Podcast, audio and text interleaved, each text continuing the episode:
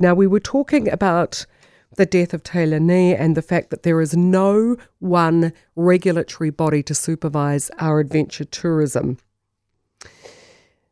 The answers as to why Taylor died are, according to officials, many, many months away. The family of Taylor are raising concerns about the way investigations in this country are handled. Chris Jordan is the father of British tourist Emily Jordan, who died while riverboarding in Queenstown in 2008. The company involved was prosecuted, but Chris Jordan was appalled by a system he felt treated him as an interfering Brit somebody who was just out to make trouble because his daughter had had the temerity to die while she was on holiday. He campaigned vigorously for common health and safety procedures across all adventure tourism companies, wanted a regulatory body to be set up. He thought, after a letter to John Key, that had happened. In fact, it was disbanded matter of months later because there was no government funding for it. I spoke to Chris Jordan earlier, started by saying that I found the whole situation appalling, and every time he hears about this happening 11 years later, yet again in New Zealand, it must make him feel sick.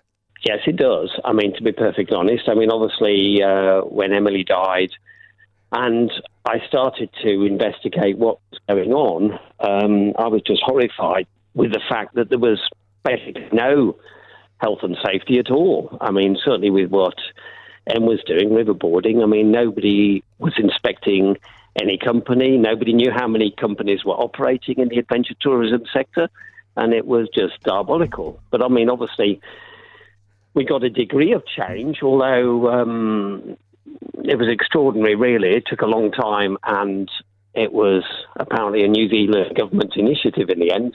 Um, although they should have been doing it a long, long time previously. But obviously, things carry on and dangerous things continue to happen and kids die. And it's appalling. After you wrote um, to John Key, our, our then Prime Minister, there was an organisation mm-hmm. that was going to fill the safety gaps, and then it was disbanded because of a lack of government funding, which just must be, must be so yeah. frustrating because you want to feel that some good has come out of a tragedy. Otherwise, yes. it just feels yes. futile, yes. doesn't it? Well, it, it, does. But obviously, New Zealand continues to attract young people who want to do adventurous, in inverted commas, things. Um, but they're things that wouldn't take place anywhere else in the Western world. Uh, you know, they're far too dangerous. They're not obviously adequately supervised or adequately checked.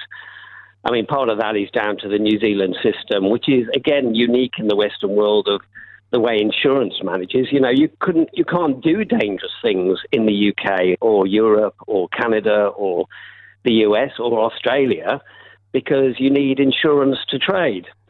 But in New Zealand, people just do crazy stuff because the government is out on death or injury, and no, it's just unacceptable.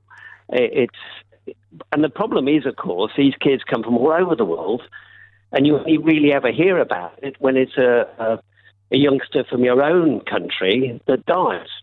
And so we hear about it sometimes, obviously, when it's a UK young person, but then there's an American and a Canadian and a Chinese and a South African, and, and so it goes on. I, I just, it's extraordinary. It's extraordinary what's going on.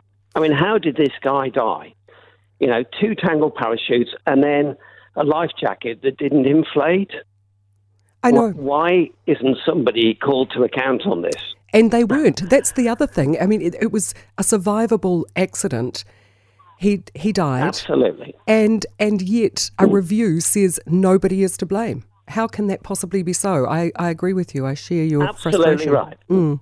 Yeah, nobody's to blame. Uh, it's just, you know, there should be a major look at what happened. Why did it happen? What are they going to do to stop it happening again? Not just say, oh, well, it's just one of those things, so let's just carry on regardless, which is what is happening. And it's not the first time it's happened. After Emily died, a year down the road, only because of continual pressure, did they actually take the company to court and then it, it it was you know you can't have corporate manslaughter in New Zealand as you can anywhere else. So nobody, no person was to blame. And then they blanked me completely after that trial. They, nobody answered the phone to me. Nobody answered my emails.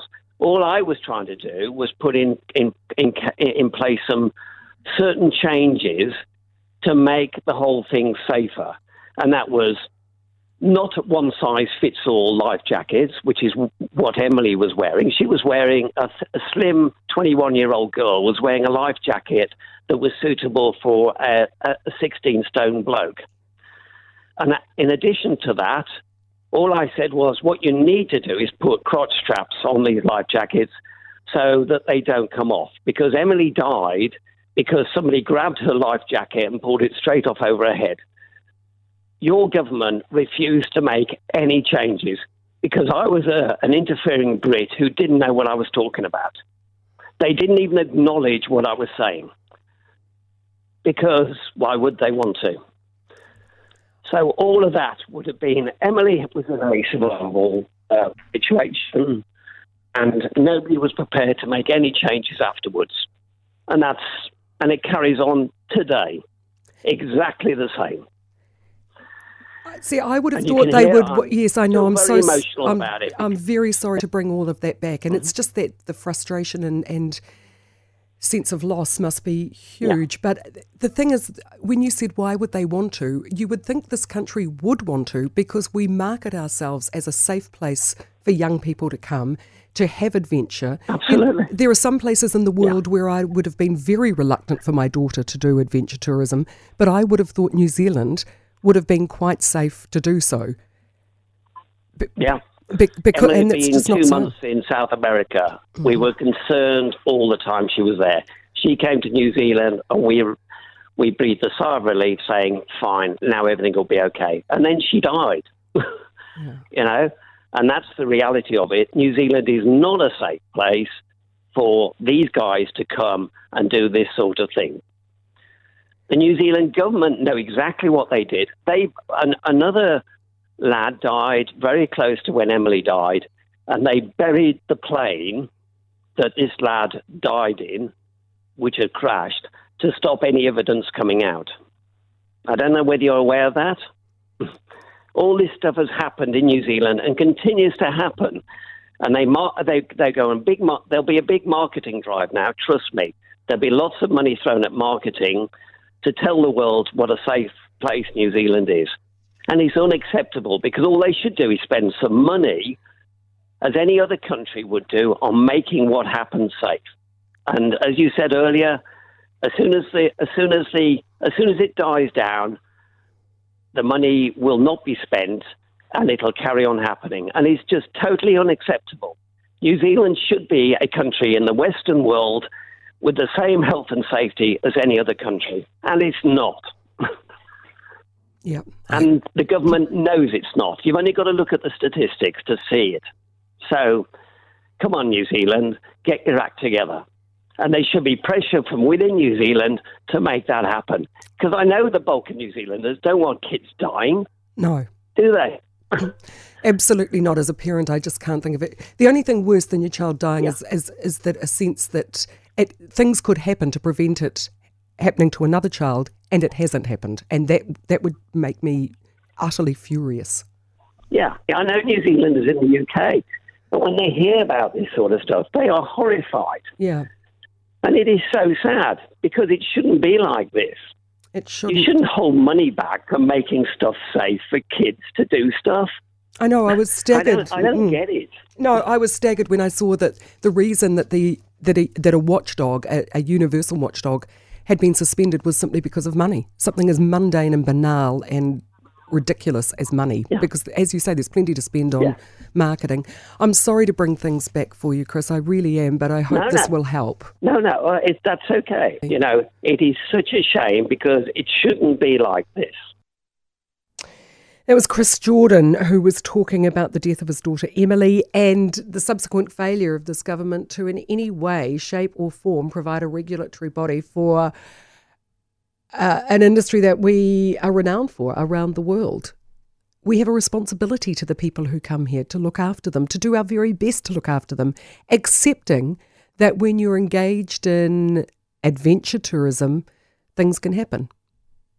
You know, things can happen, but they shouldn't happen because of neglect. They shouldn't happen because of incompetence. They shouldn't happen because of people's inability to follow basic rules of safety?